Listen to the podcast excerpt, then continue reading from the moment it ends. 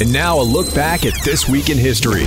This week in 1938, Disney releases Snow White and the Seven Dwarfs. Walt Disney's decision to make Snow White, which was the first animated feature to be produced in English and in Technicolor, flew in the face of the popular wisdom at the time. Naysayers even included Disney's wife Lillian, warning him that audiences, especially adults, wouldn't sit through a feature length cartoon fantasy about dwarfs. The film quickly grossed $8 million, a staggering sum during the Great Depression, and the most made by any film up to that that time.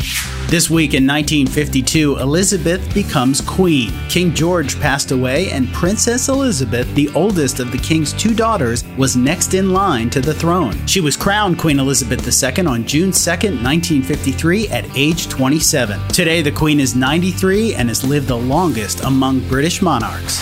This week in 1964, the Beatles land in New York's Kennedy Airport and Beatlemania officially hits America. It was the first visit to the United States by the Beatles, who had just scored its first number one U.S. hit with I Wanna Hold Your Hand. They were greeted by 3,000 screaming fans who caused a near riot when the Fab Four stepped off the plane and onto American soil.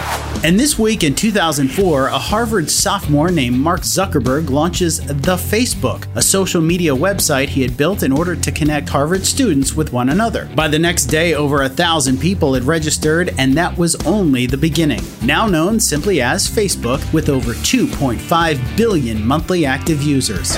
That's your look back at this week in history.